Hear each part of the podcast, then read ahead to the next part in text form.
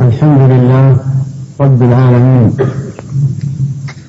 والصلاة والسلام على نبينا محمد وعلى آله وصحبه أجمعين ومن تبعهم إلى يوم الدين. وبعد فنسأل الله الكريم رب العرش العظيم أن يتولى الجميع بلطفه ورحمته. وأن يوفقنا للعمل بما يحبه ويرضاه. في أمر ديننا ودنيانا. ونسأله أن يعيذنا من شر شياطين الجن وشياطين الإنس. ونسأله سبحانه وتعالى أن يثبتنا جميعا على صراطه المستقيم الذي لا اعوجاج فيه وأن يوفقنا لاتباعه كما أمرنا بقوله وأن هذا صراطي مستقيما فاتبعوه ولا تتبعوا السبل فتفرق بكم عن سبيله ذلكم وصاكم به لعلكم تتقون فبعد أن ذكر الله سبحانه وتعالى عدة أوامر ووصايا عدة أوامر بعد كل مجموعة منها يقول ذلكم وصاكم به. هذا أن نهى عن الشرك وأمر إحسان الوالدين قال ذلكم وصاكم به.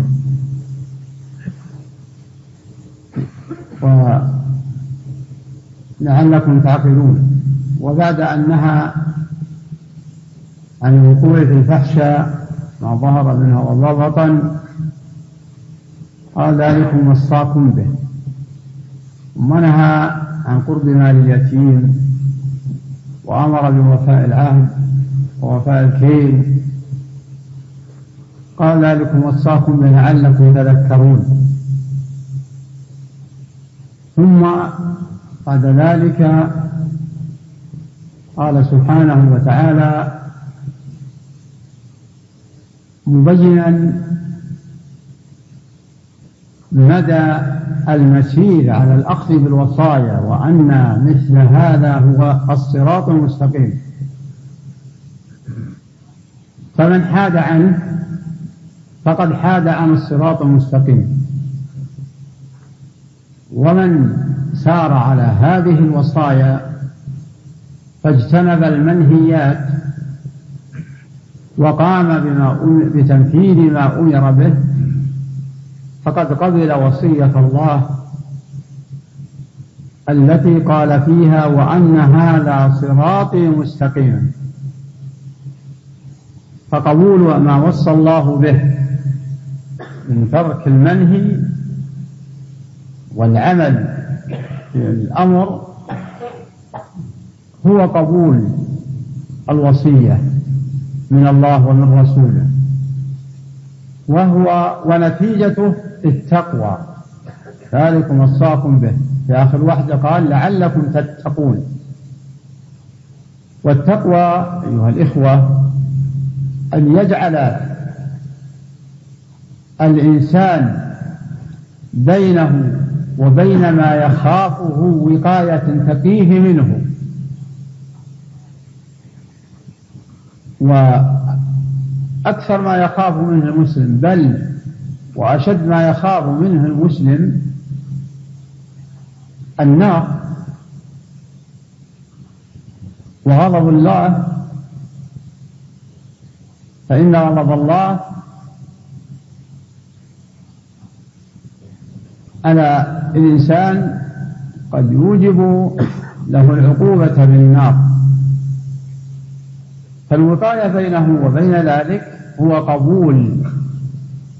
وصايا الله سبحانه وتعالى ووصايا رسوله. ولهذا قال وأن هذا صراطي مستقيما فاتبعوه.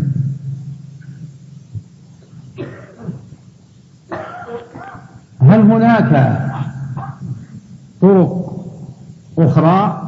نعم لأنها قال ولا تتبع السبل فتفرق بكم عن سبيله. ذلكم وصاكم به لعلكم تتقون. فدل على أن السبيل الوحيد الموصل إلى رضا الله ومن ثم جنته جنة عدن يدخلونها هو سلوك هذا الصراط المستقيم في أمر الدين والدنيا. وأن هذا صراطي مستقيما فاتبعوه ولا تتبعوا السبل فتفرق بكم عن سبيله. وفي هذه الآية دلالة على أن السبل على أن غير سبيل الله سبل كثيرة متنوعة متشعبة لا نهاية لها. لأن الله سبحانه وتعالى ما حددها. قال ولا تتبع السبل. ولا تتبع السبل. فتفرق بكم عن سبيله فدل هذا على أن المسلم بالإسلام الصحيح هو الذي يسلك سبيلا واحدا. لأن سبيل الله السبيل الموصل إلى رضا الله وإلى الجنة واحد. وسبل الشيطان كثيرة جدا تشق بصاحبها عن الصراط المستقيم. ولأهمية هذا الصراط المستقيم شرع الله قراءة هذه السورة العظيمة. سورة الفاتحة التي بدأها بالقيام بحقه وتعظيمه جل وعلا بالثناء عليه مبينا سبب هذا الثناء الحمد لله رب العالمين. فالحمد ثناء سببه لأنه رب العالمين. والرب هو الخالق الرازق المنعم. فالذي يستحق الثناء ويستحق الحمد.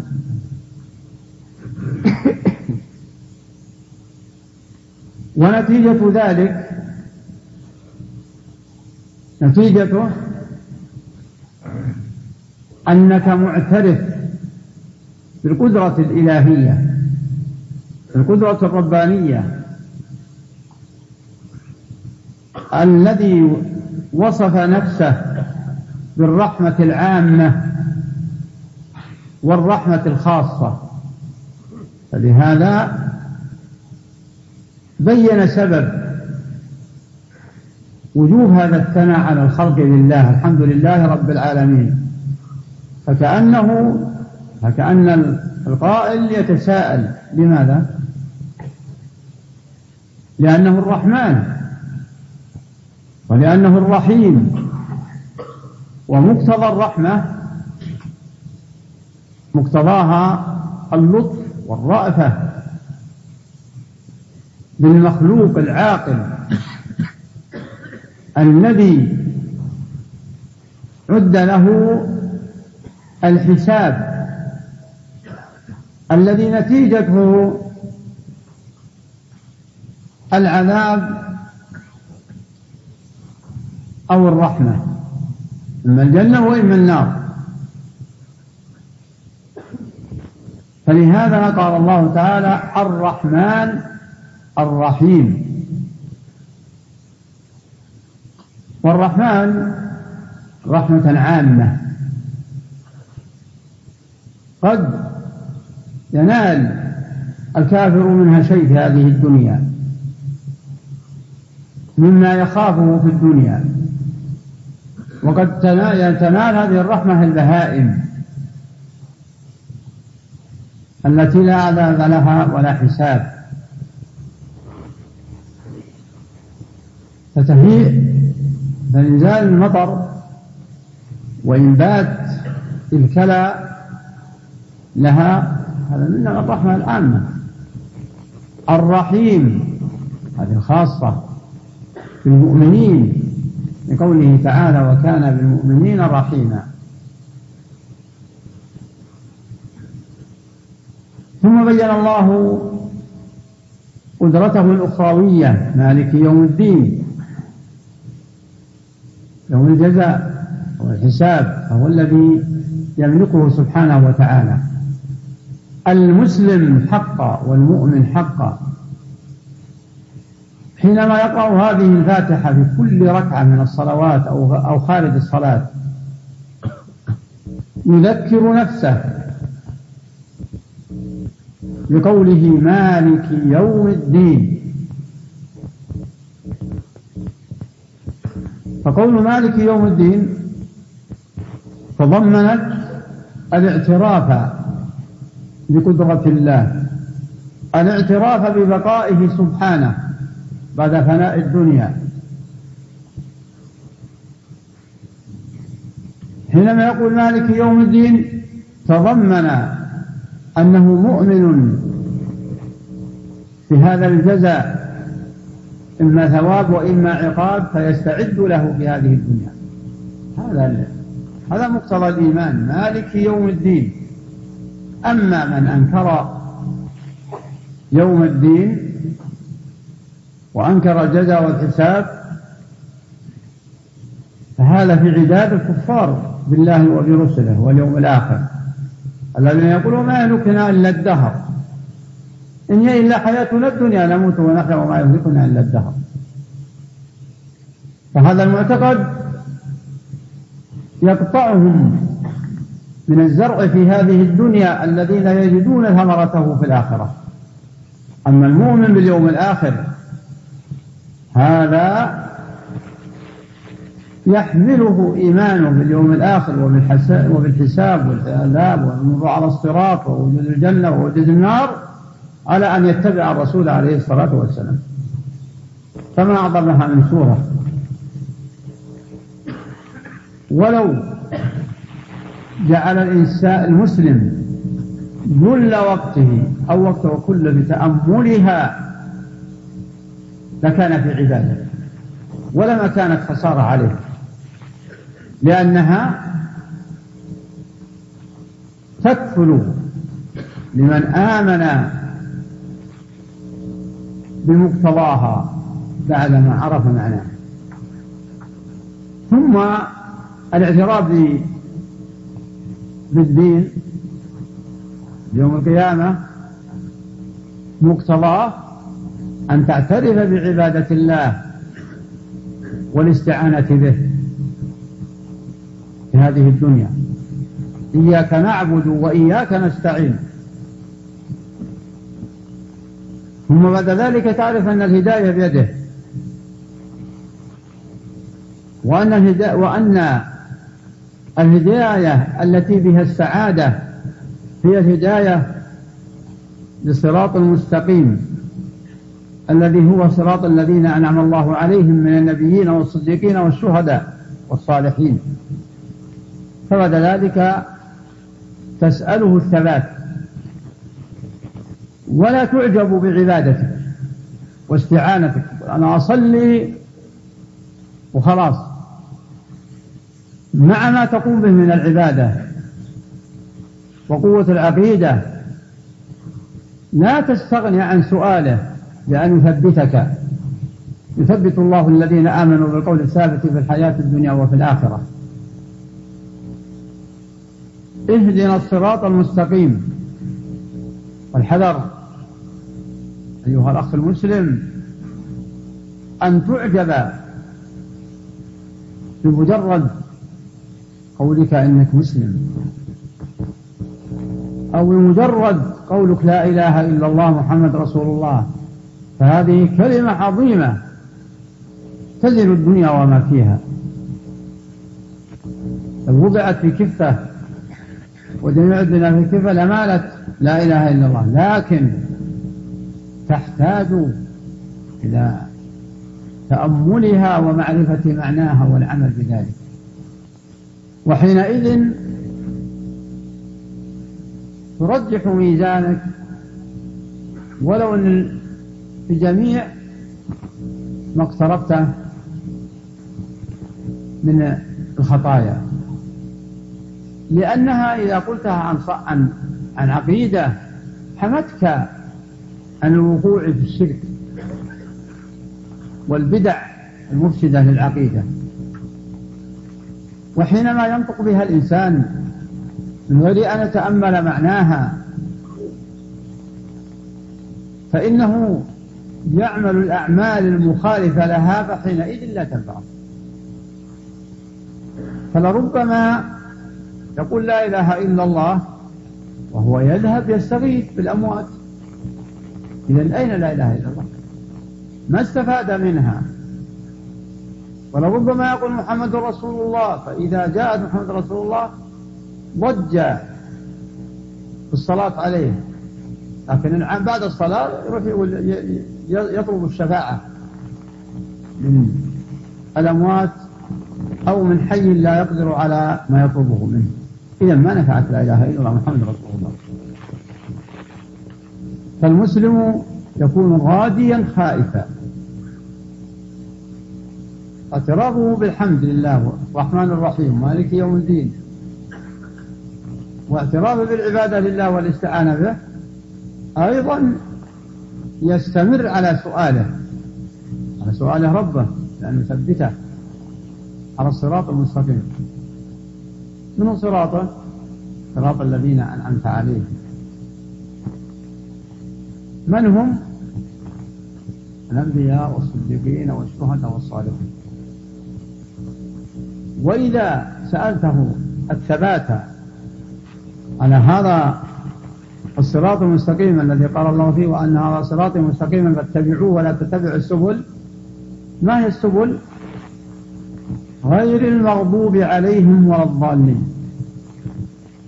وجنبني يا رب طريق المغضوب عليهم وهم اليهود. وجنبني يا رب طريق الضالين عن طريق الهدى وهم النصارى. وهل هاتان الصفتان خاصتان بهاتين الطائفتين اليهود والنصارى؟ لا. ولكن لأنهما أهل ملل أرسلت لهم الأنبياء فخالفوها عن علمهم اليهود فاستوجبوا الغضب. وخالفوها على جهل وضلال على جهل وهم النصارى. فضلوا عن الطريق. فكان شأن المسلم المؤمن بمحمد عليه الصلاة والسلام أن يسأل ربه الثبات على الطريق الذي لم تسلكه اليهود ولم تسلكه النصارى. فما أعظمها من سورة هذا تذكير للإخوة الكرام بشيء من معاني هذه السورة الكريمة. ويؤكد هذا على عظمها واحتوائها للمعاني السامية الكثيرة التي لا يستغني عنها أي إنسان مشروعية قراءتها في كل ركعة من ركعات الصلوات. وأي صلاة لم تقرأ فيها سورة الفاتحة فهي باطلة. لماذا لا يتساءل المسلم ليش؟ كل ذلك لما اشتملت عليه من العلاقة بالله ومن البراءة ممن أغضب الله وضل عن طريقه. وإذا عرفنا هذا المعنى من هذه السورة فلنتأمل حديثا واحد من أحاديث الرسول عليه الصلاة والسلام وهو المتضمن لتحذير أمته لتحذير أمته عن سلوك طريقها طريق المغضوب عليهم وطريق الضالين.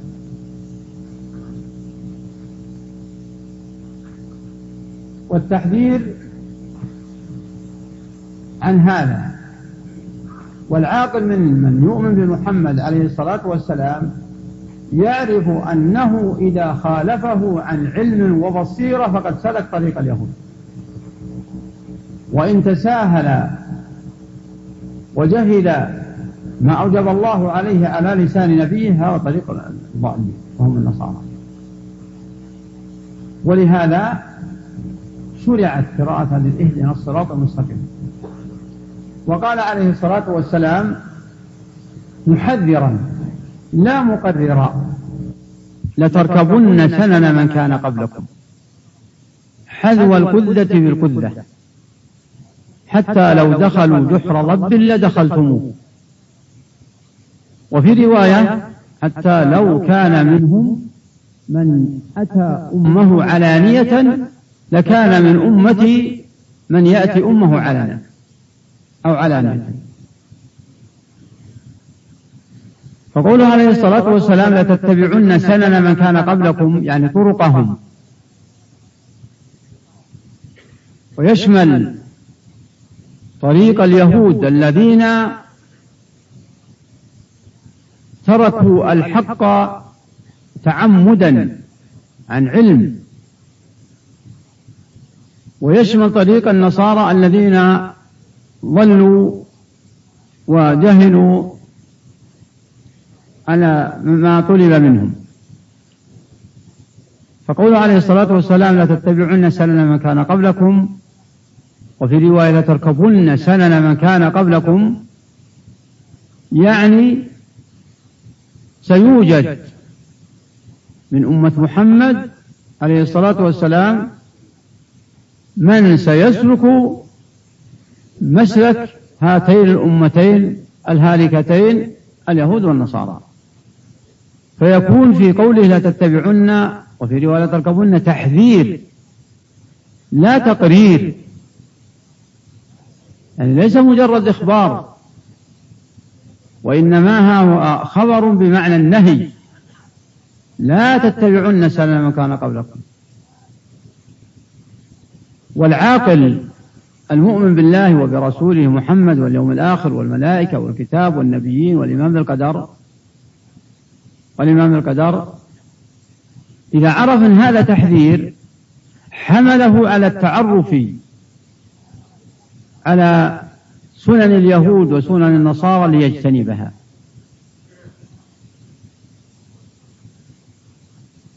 والخوف على من جهل هذا المعنى.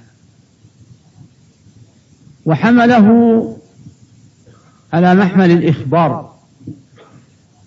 وهذه بلية من البلايات. سواء تعمد من يتسمى بالإسلام هذا المعنى أو أنه لم يحرص على اتباع الرسول عليه الصلاة والسلام. فاتباع سنن هاتين الطائفتين ينشأ عن عدم المبالاة بمتابعة الرسول عليه الصلاة والسلام. ومن ثم يأتي الجهل.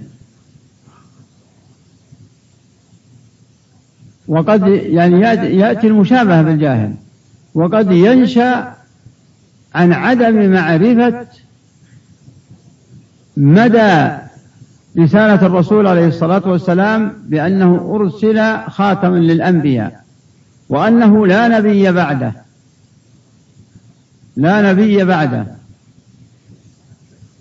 ف فرغب وحذر. فيكون لتتبعن سنن من كان قبلكم. فيه الإخبار عما سيوجد في هذه الأمة من المخالفات. ويتضمن التحذير والخوف من متابعة هاتين الأمتين.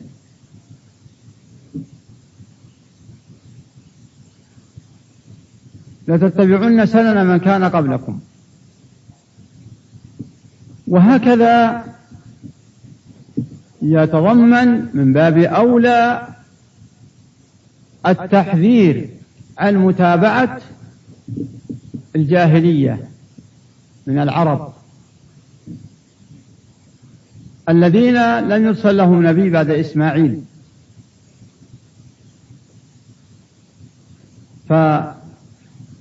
فغشاهم الضلال. وعم وطم الجهل.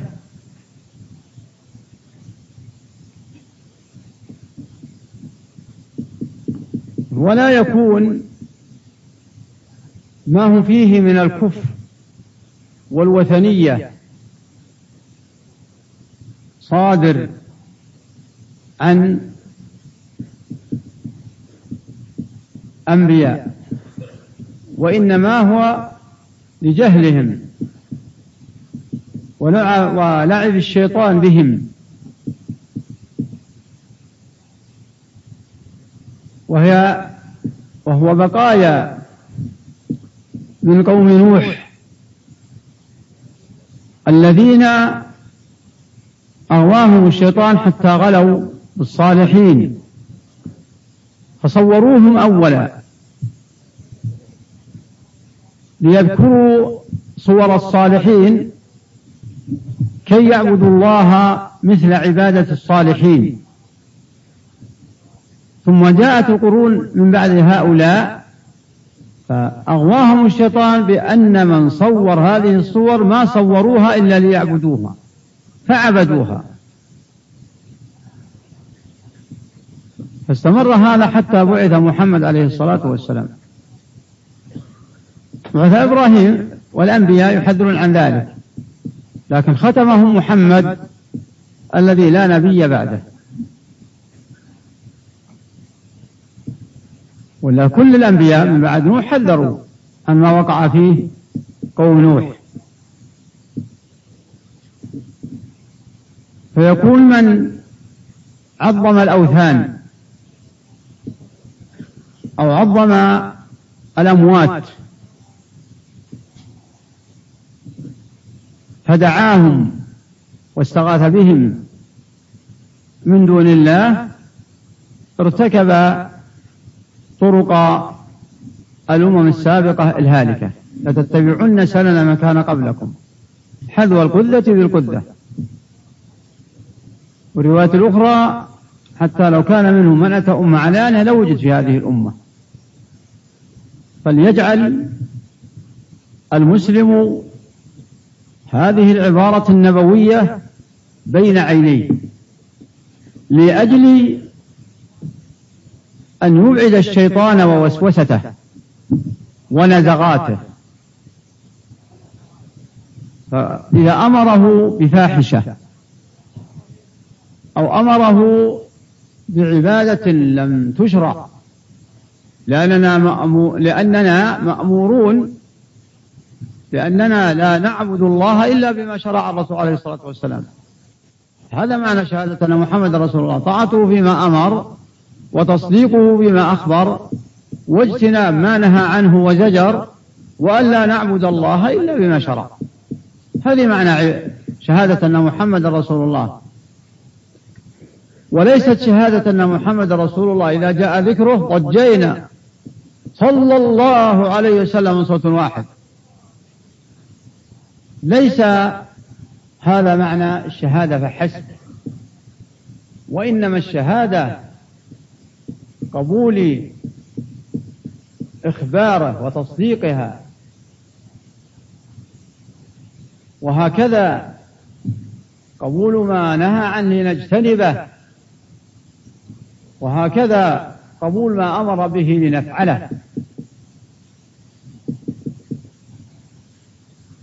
ولهذا من أبدع وسائل الوعظ والتذكير كلمة واحدة.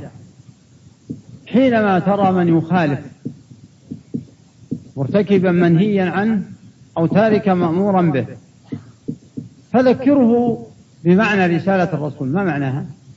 أن محمد رسول الله؟ قال نعم. إذا ما مقتضاها فإن كان متعلم فقد أحط به. لأنه قال معناها تصديقه بما أخبر لماذا لم تصدقه؟ إن كان قد فعل منهي قال معناها اجتناب منهى عنه الزجر لماذا ما اجتنبته؟ إن كان قد ترك واجبا وقال أن لا يعبد الله إلا بما شرع لماذا ما عبدت الله بما شرع؟ هذا من أكبر وسائل الوعظ والتذكير. ولهذا من من الله به سبحانه وتعالى على الأمة بأسرها رسالة الرسول عليه الصلاة والسلام. ثم من منة الله على المجتمعات الإسلامية أن يوقظ منها من تلقى سنة الرسول عليه الصلاة والسلام وبلغها مجتمعه الجاهل والذي كثرت فيه المخالفات وثبت على الحق. ولقد سارت الأمة بعد نبيها محمد ثلاثة قرون قرون مفضلة. أفضل القرون قرني ثم الذين يلونهم ثم الذين يلونهم وانتشرت قواعد الإسلام والأمة الإسلامية في مشارق الأرض ومغاربها كما قال عليه الصلاة والسلام. زويت لي الأرض في مشارقها ومغاربها وقد تبلغ أمتي أو كما قال ما زوي لي منها. وقد بلغت أمته ما زوي له منها من المشرق والمغرب. وهذا سر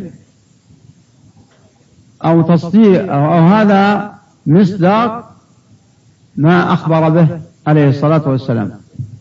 كما هو المشاهد الآن تجد الأمة الإسلامية في المشرق والمغرب. دول تتسمى. لكن التحقيق أمر آخر. إنما وجود أو اسم دولة إسلامية موجود. ووجود الأفراد في كل إقليم. في كل قارة. في كل قارة وجود الإسلام الآن. حتى أنه يذكر أن هناك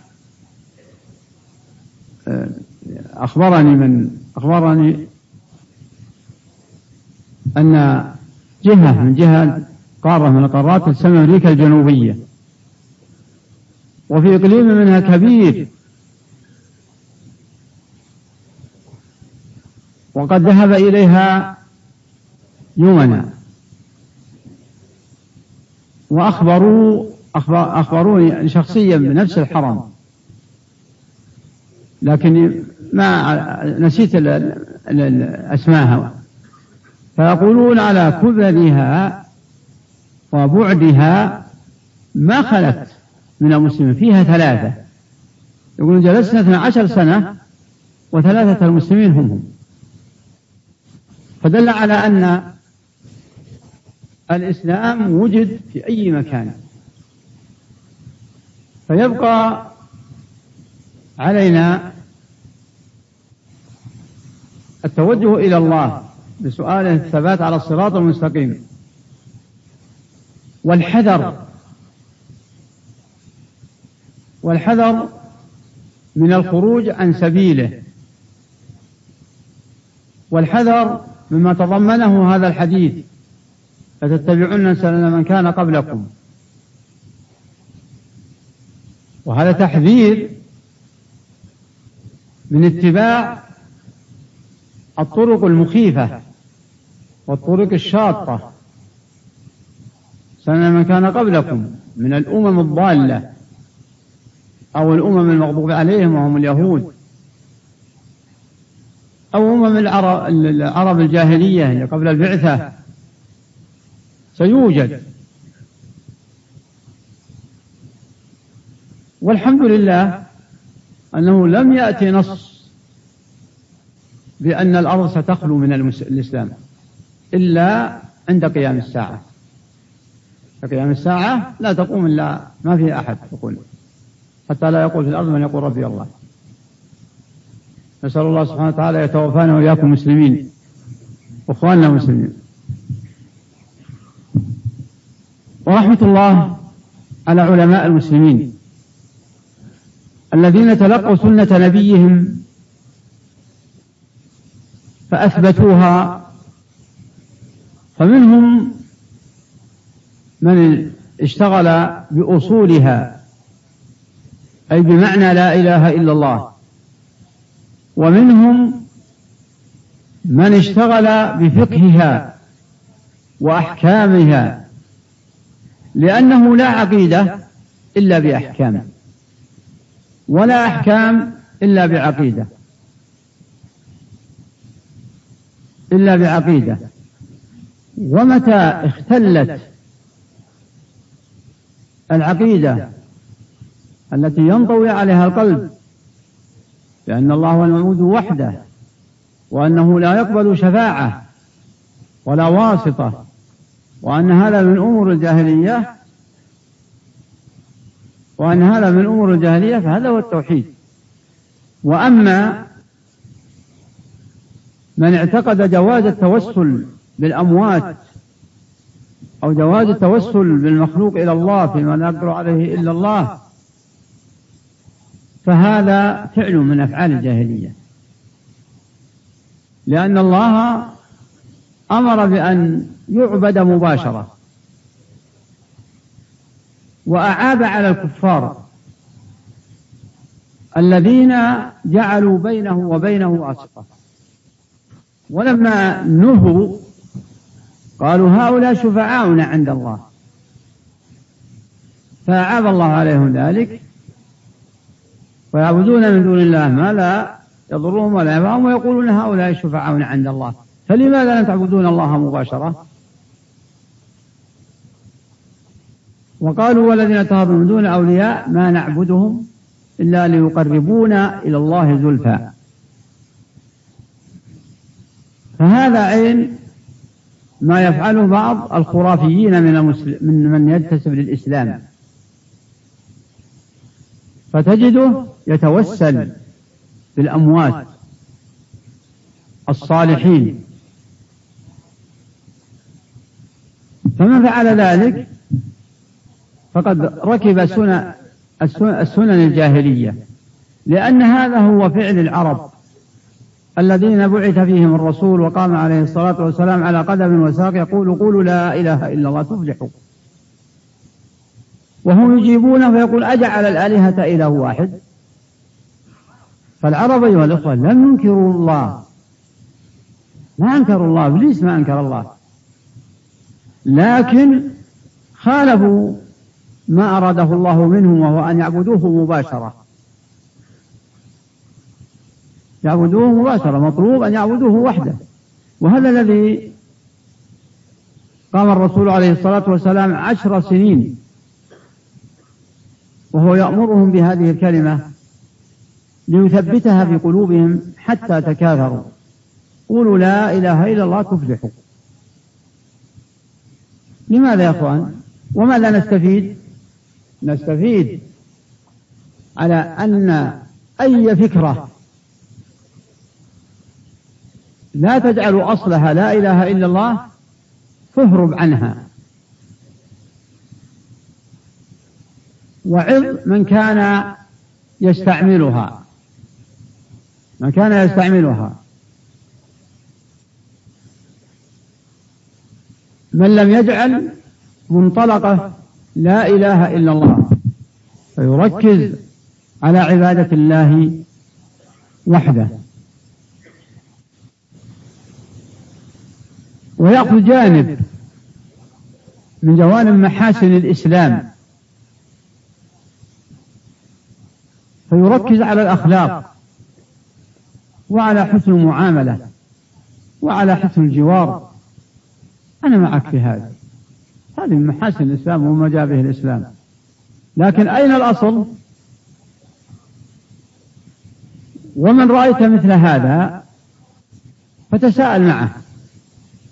فقل أرأيت لو أردت أن تبني لك عمارة. بماذا تبدأ؟ قال أبدأ بالقواعد. ليش ما تبدأ بالسطح؟ ترك ترى من قواعد. تسقط.